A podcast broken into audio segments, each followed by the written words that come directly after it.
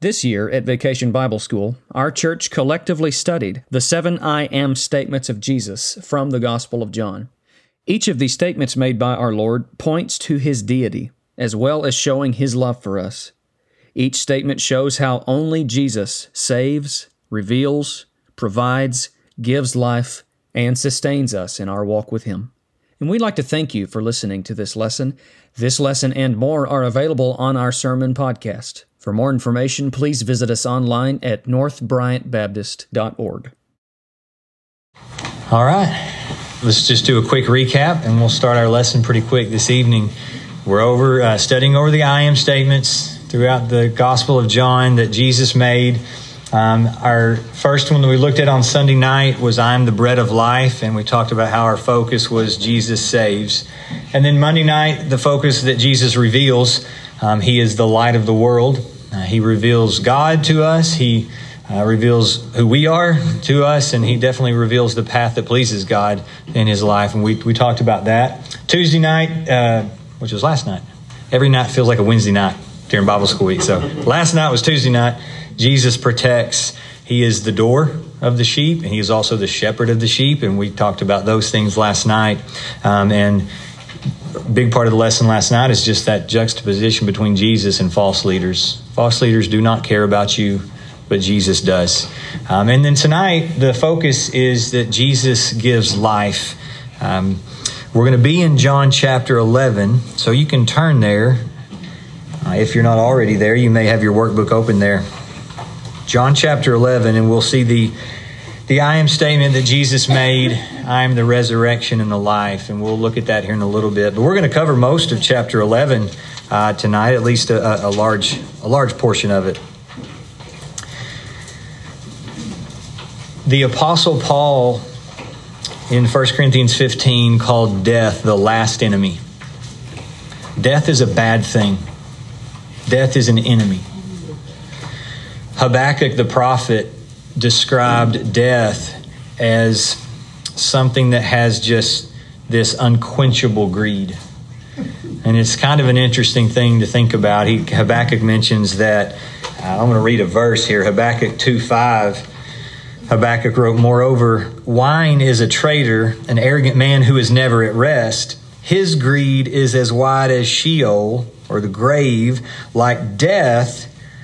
He has never enough. He gathers for himself all nations and collects as his own all peoples. Sometimes we say that God is no respecter of persons, right? And that's true. Paul said that in Romans. Death is also no respecter of persons. Death death comes for every man, right? The Bible says it's appointed for every man to die once and then the judgment. Um, and ultimately, death is a consequence of sin. We know that from Genesis. God told Adam and Eve that you could eat of the trees of the garden, except for this one tree. And the day you eat of that tree, you will surely die. And we know the story. Eve was tempted, she ate the fruit. Adam knew exactly what he was doing, and he disobeyed God and he ate the fruit and he died. He was immediately separated from God spiritually, and then he did die physically as well. And all of those things passed to us as well because we were in Adam. He was the head of the human race, and we're all born sinners. We sin. Um, we, are sinners by nature. We're sinners, sinners by choice, and death is one of the consequences, or even the ultimate consequence of sin. And death, again, is one of those things that has no respect of persons. Um, probably everyone in this room has faced the death of a loved one in their life. If you haven't, you will. That's not to. It's not to depress you. It's just part of life. Um, sometimes we go to funerals, and if they're for a really close family member or a close friend or a church member or something, funerals are tough. Okay, they're not fun. Now, sometimes when we have a funeral for a uh, for someone who we know is saved and you know has lived a, a, a fruitful life for the Lord, in a strange way, there's joy at that funeral. Doesn't mean there's happiness.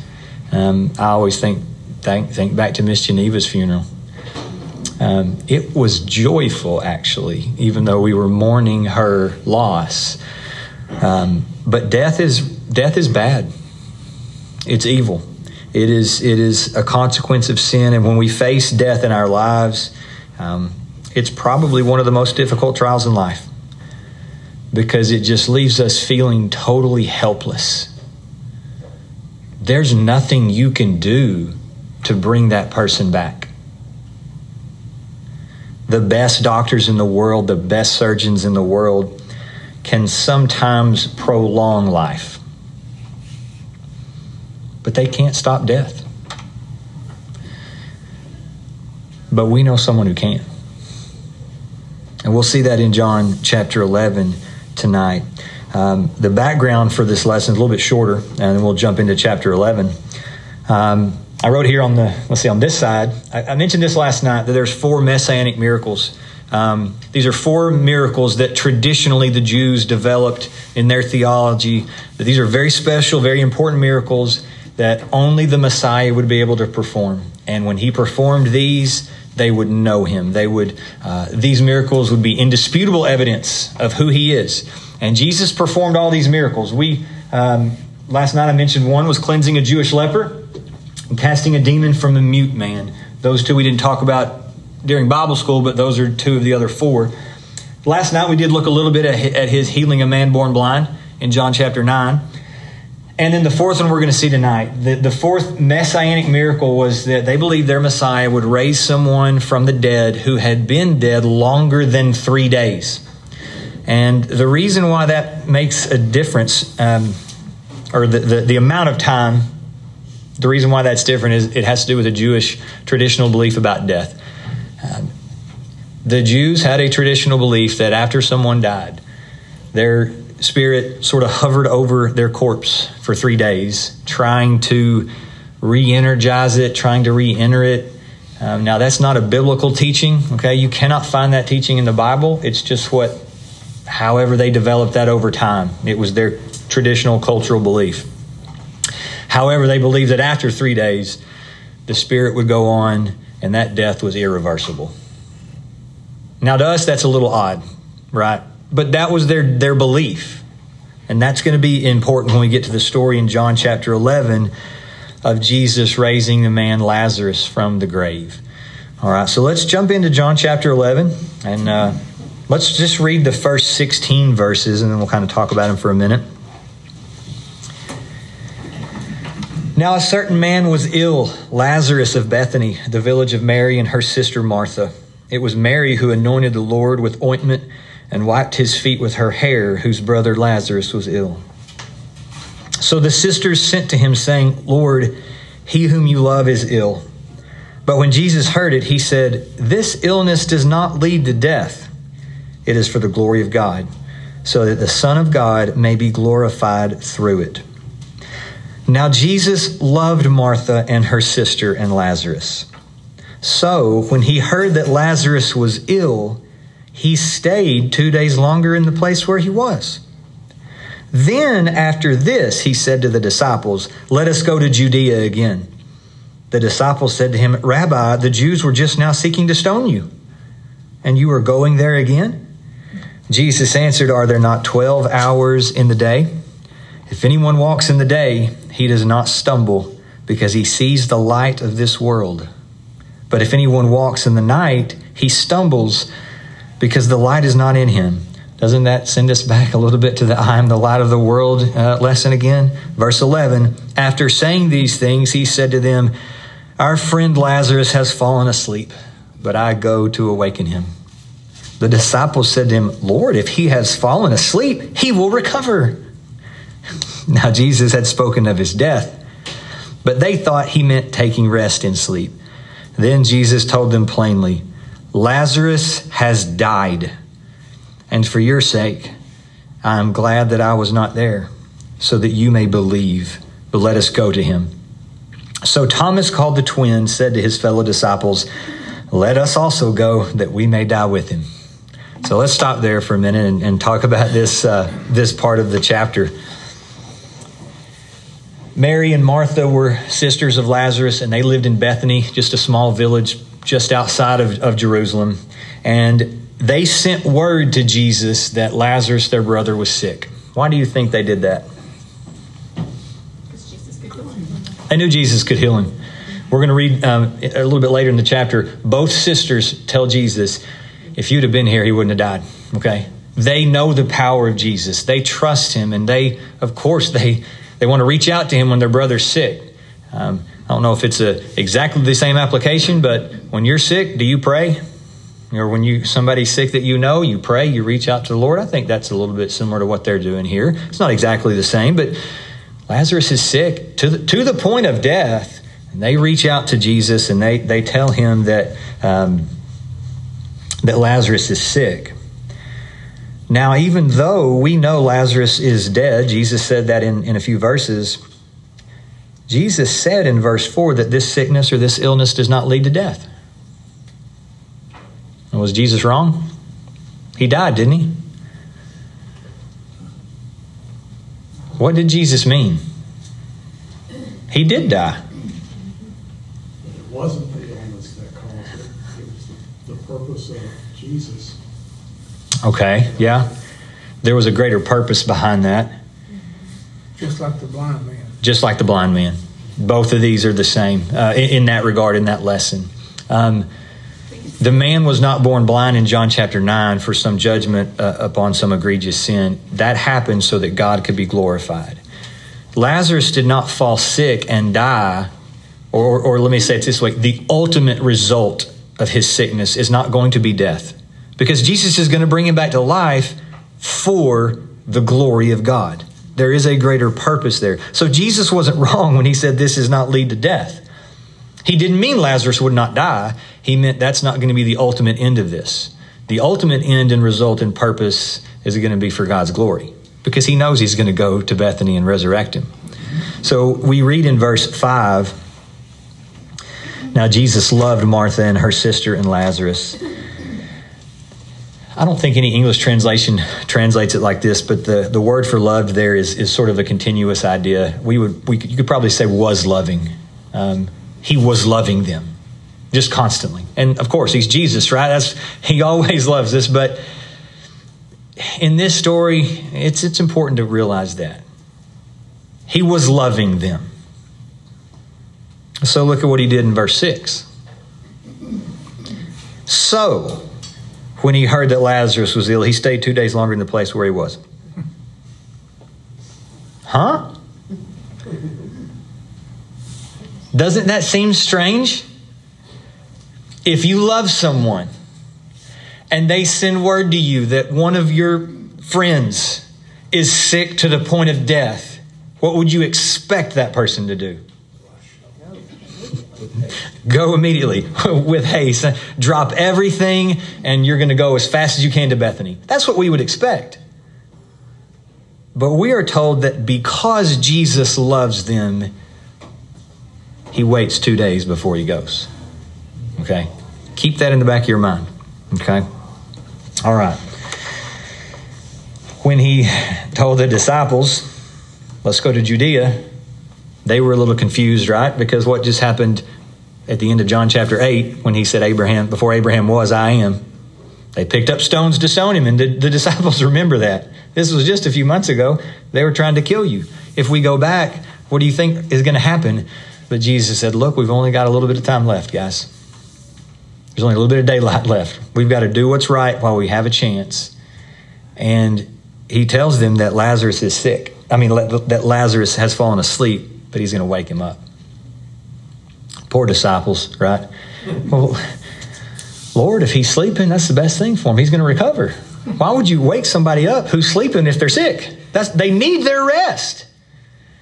And Jesus just, you know, I wish we could see, see his, you know, body language when they say this. I don't know if he kind of wiped his forehead or I don't know. But he just had to flat out tell them Lazarus is dead. Notice what he said in verse 11. I'm sorry, verse 14. Jesus told them plainly, Lazarus has died, and for your sake I'm glad that I was not there. Why? So that you may believe, he said. Now, we, there's going to be a miracle. Don't these men already believe in him? Yeah, they do. But maybe there was some doubt.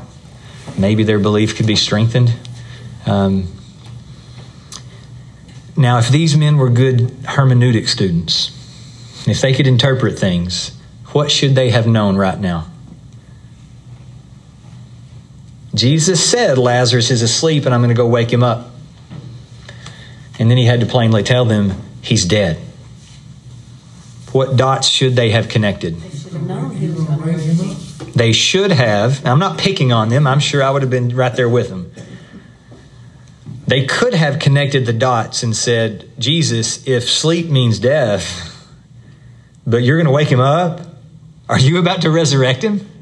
Are we going there so that you can raise him back to life? But, you know, it's right over their heads. They do not understand that just yet. And so in verse 16, Thomas says, Well, I guess let's go with him. We can die too. I don't think that was dying with Lazarus. I think it's dying with Jesus because they assume that if we go back to Judea where everybody's trying to kill him, they're going to get us too. Um, I think it was A.T. Robertson, one very famous scholar. If it wasn't him, it was a very famous scholar who described Thomas's um, statement as pessimistic courage.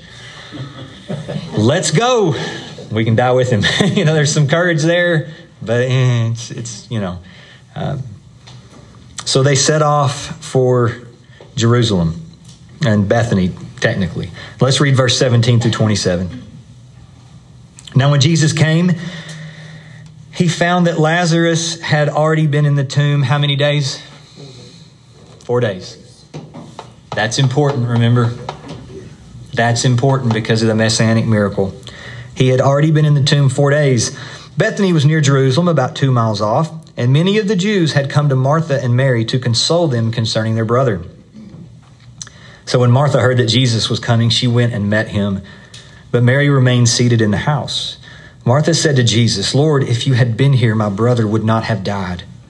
But even now I know that whatever you ask from God, God will give you. Jesus said to her, Your brother will rise again. And Martha said to him, I know that he will rise again in the resurrection on the last day.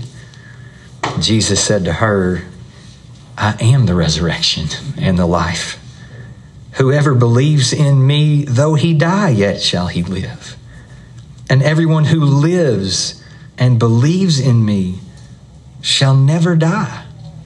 Do you believe this? She said to him, Yes, Lord. I believe that you are the Christ, the Son of God, who's coming into the world. Verse 17 tells us that when Jesus came to Bethany, Lazarus has now been dead for four days. And if we understand this messianic miracle and that Jewish traditional belief about the three days, and then after the third day, the Spirit leaves, and they now think Lazarus' death, death is irreversible. No doubt. There's, there is no one who can change this except the Messiah. Now, does it make sense why Jesus waited two days? If he had not waited two days, Lazarus would have only been dead two days. And they could, they could argue. And, the and they could argue. problem. That's right. They have no problem with the religion. exactly. They could argue the point, they'd try to find some way around it. Jesus was strategic when he stayed for two days before leaving. Also, think back to verse 5 when it said that he loved them, which is why he stayed. He loved that family so much that he is going to let them be a part of one of the strongest miracles in his ministry.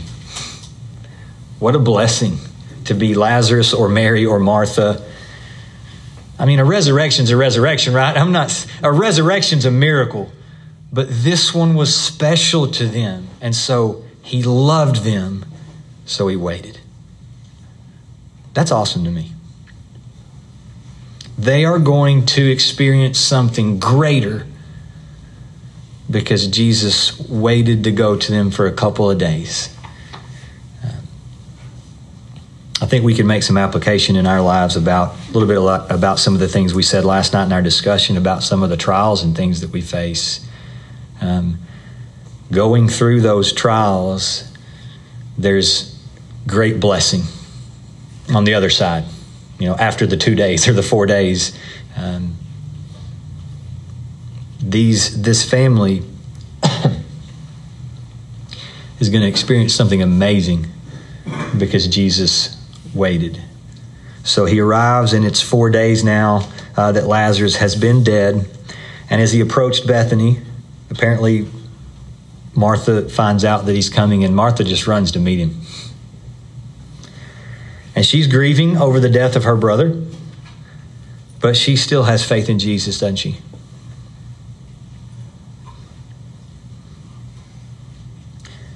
Lord, if you'd been here, he wouldn't have died. Was she right about that? I think so. I don't think there's any reason to, to pick that statement apart. That's just a statement saying, I know you could have healed him.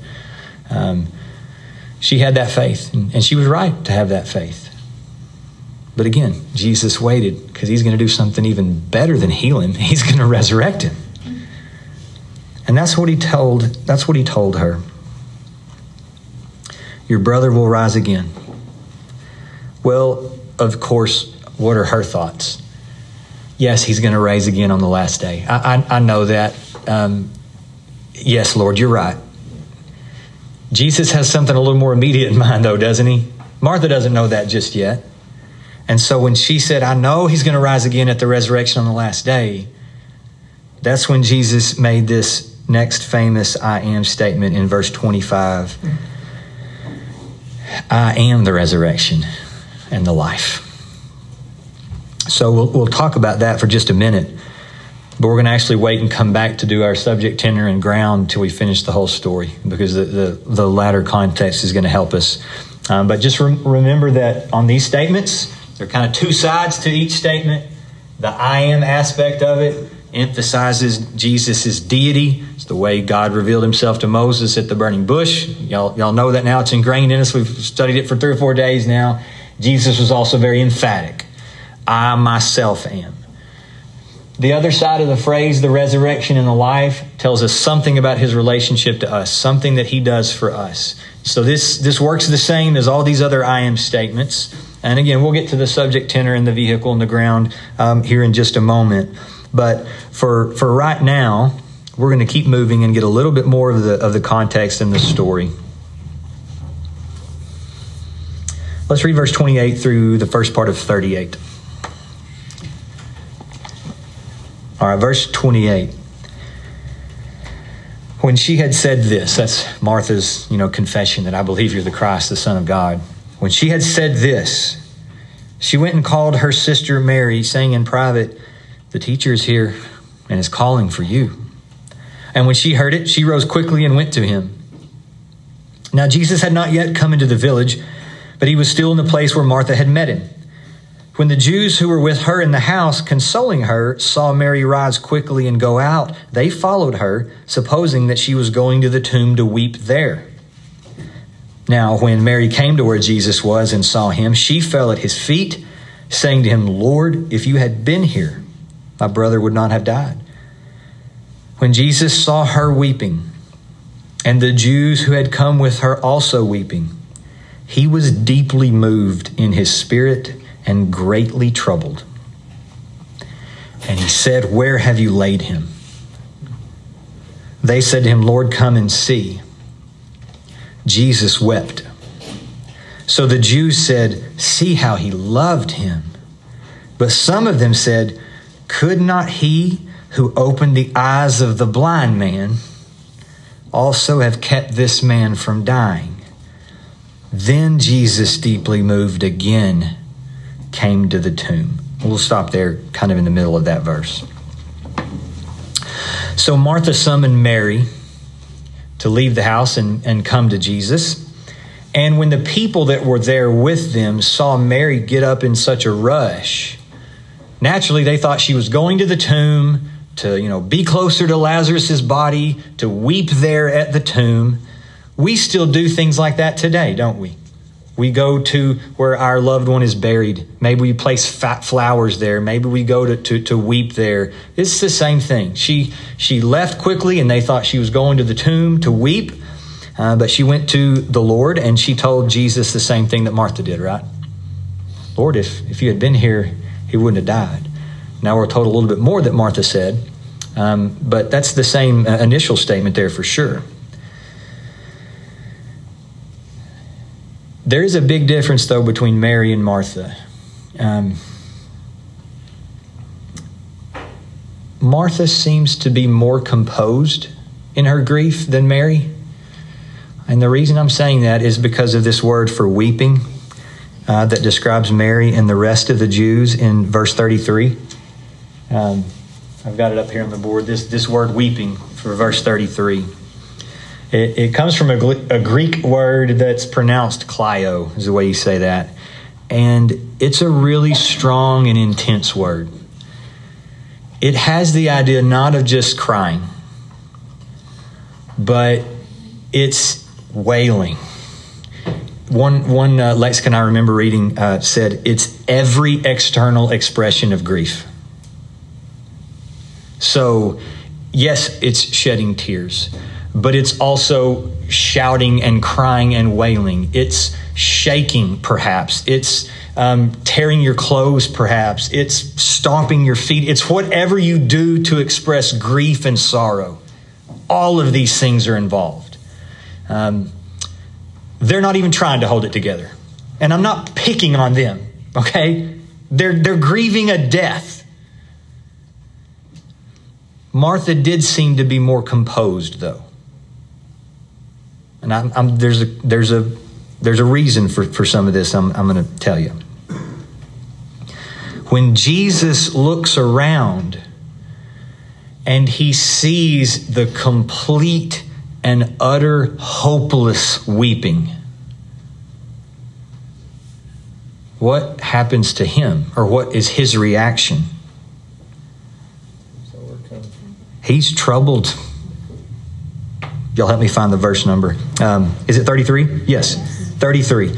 When he saw her weeping and the Jews who had come with her also weeping, this is just a continual, constant wailing, shaking, stomping, crying, shouting. It's hopeless weeping. He was deeply moved in his spirit and greatly troubled. We weren't told, we were not told about that at all with Martha. She was grieving. Jesus wasn't troubled when he spoke to Martha.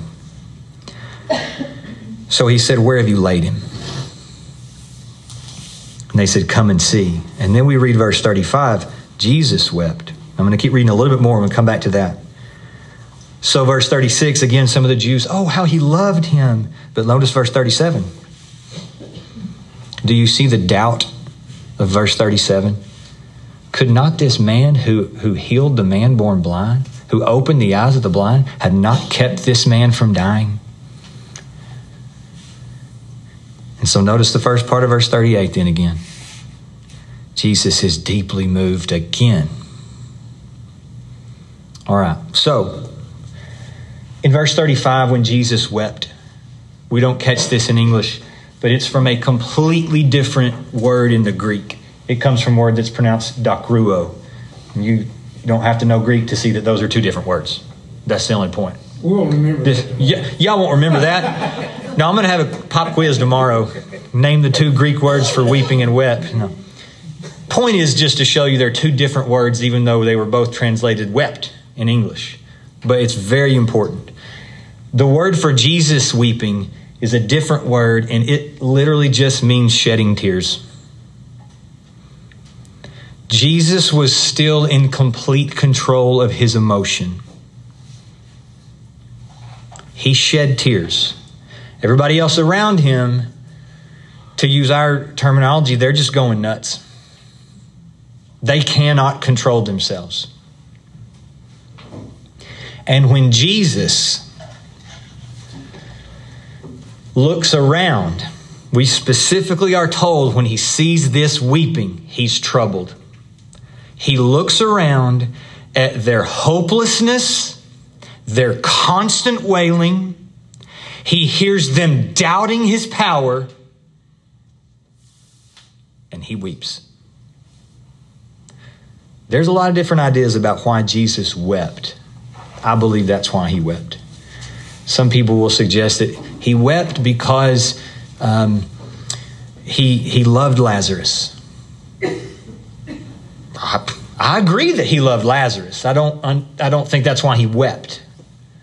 Some people say he wept because he knew he was about to raise Lazarus back from the grave and he was going to, you know, pull him from paradise back to this world. That doesn't make sense. He, what he's doing is God's will. Lazarus is going to get to be a, an incredible blessing. He's going to be walking, talking, living, breathing proof of Jesus' sonship and messiahship. Why would Jesus cry about that?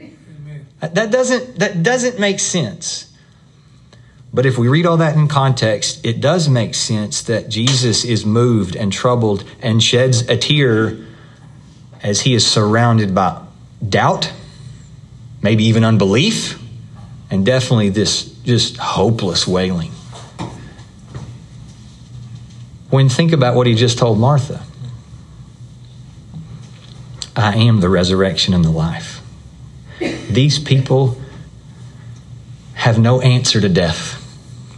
And the answer is standing right there. And it, mo- it moves him. He's troubled. So he asks where the tomb is. And they take him to the tomb. Let's pick back up in verse 38, the second part of the verse.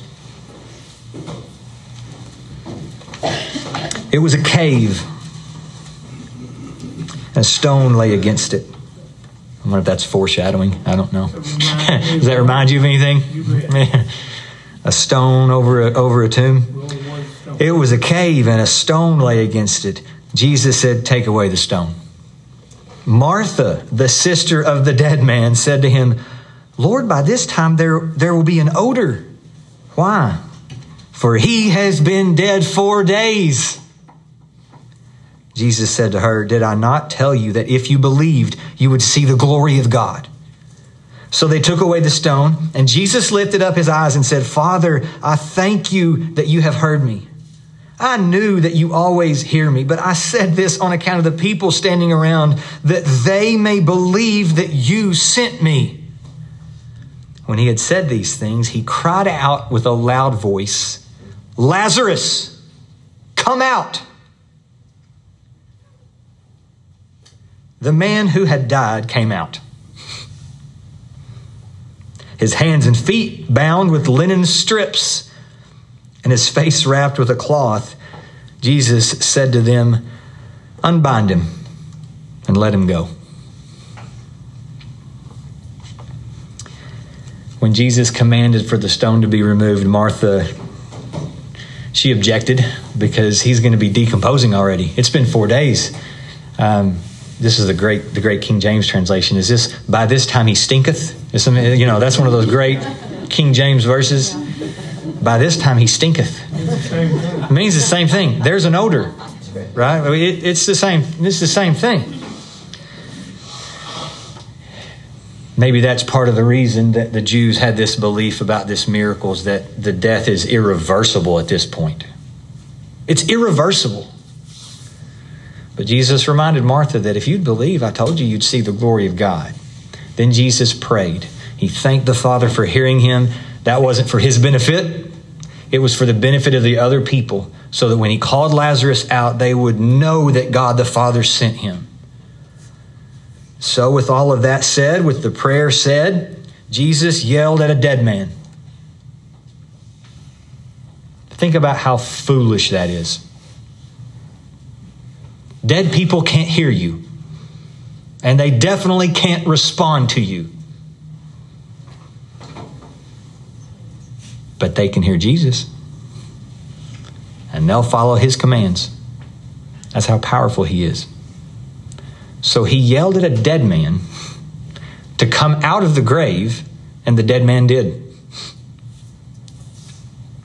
I love that John records it so matter of factly.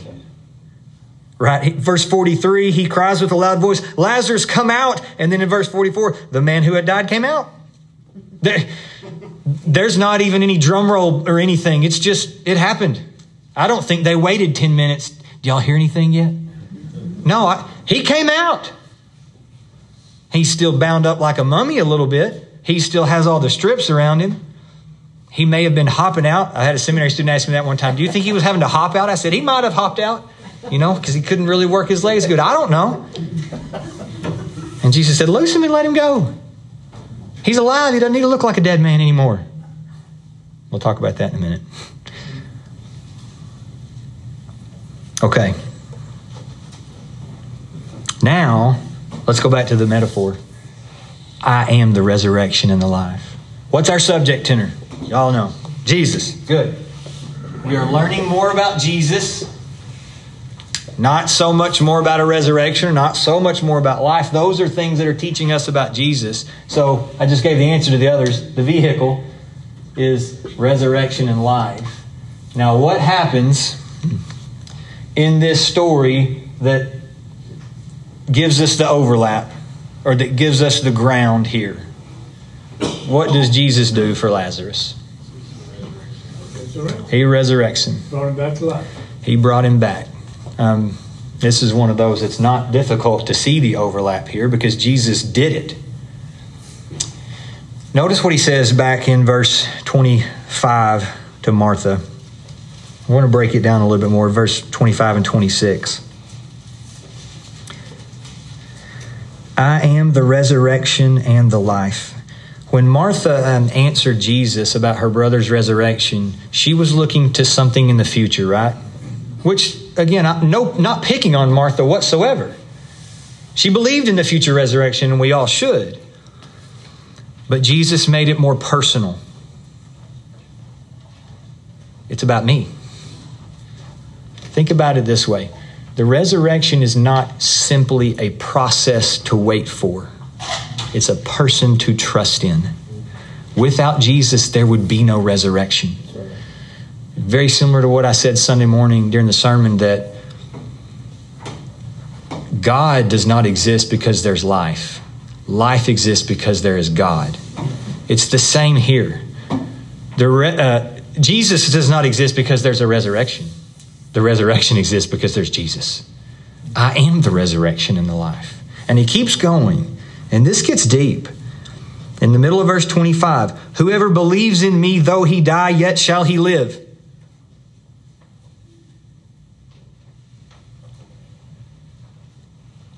Whoever believes in me, That means we're gonna hear him call too. we will. That's what that means. Whoever believes in me, though he die physically, yet shall he live. He will live spiritually, and he's going to live again physically one day. We'll, we'll kind of get to that in some of our discussion. While you're alive physically, if you trust in Jesus as your Savior, even when your physical body gives out, you're still alive. You have eternal life. You have eternal spiritual life. He keeps going. He says, And everyone who lives and believes in me shall never die. That doesn't mean physical initially. We do die physically, right? We're always alive spiritually. But what's he going to do one day that Martha just mentioned? He is going to raise us back to life, and we will never die physically again. How's all that possible? Because of Jesus. He is the resurrection and he's the life. Lazarus is going to die again, physically. He'll be resurrected again with us one day. Lazarus gets to have two resurrections, I guess. He, had, he had one in John 11, and he's going to have one uh, later on when Jesus returns.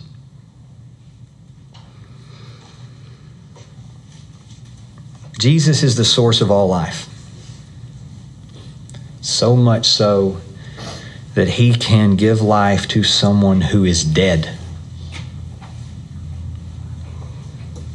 Now, why that's so important to us is that the fact that he physically raised Lazarus from the grave, it mirrors and illustrates an even more important point about our spiritual life. Every one of us is a sinner. And I've heard Brother John use this expression before four days dead in our sin. There's nothing we can do about it. But Jesus can give you life.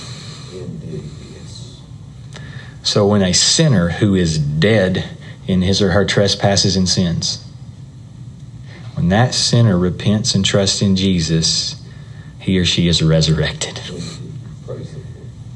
Given life, spiritually forever, and one day physically again forever as well.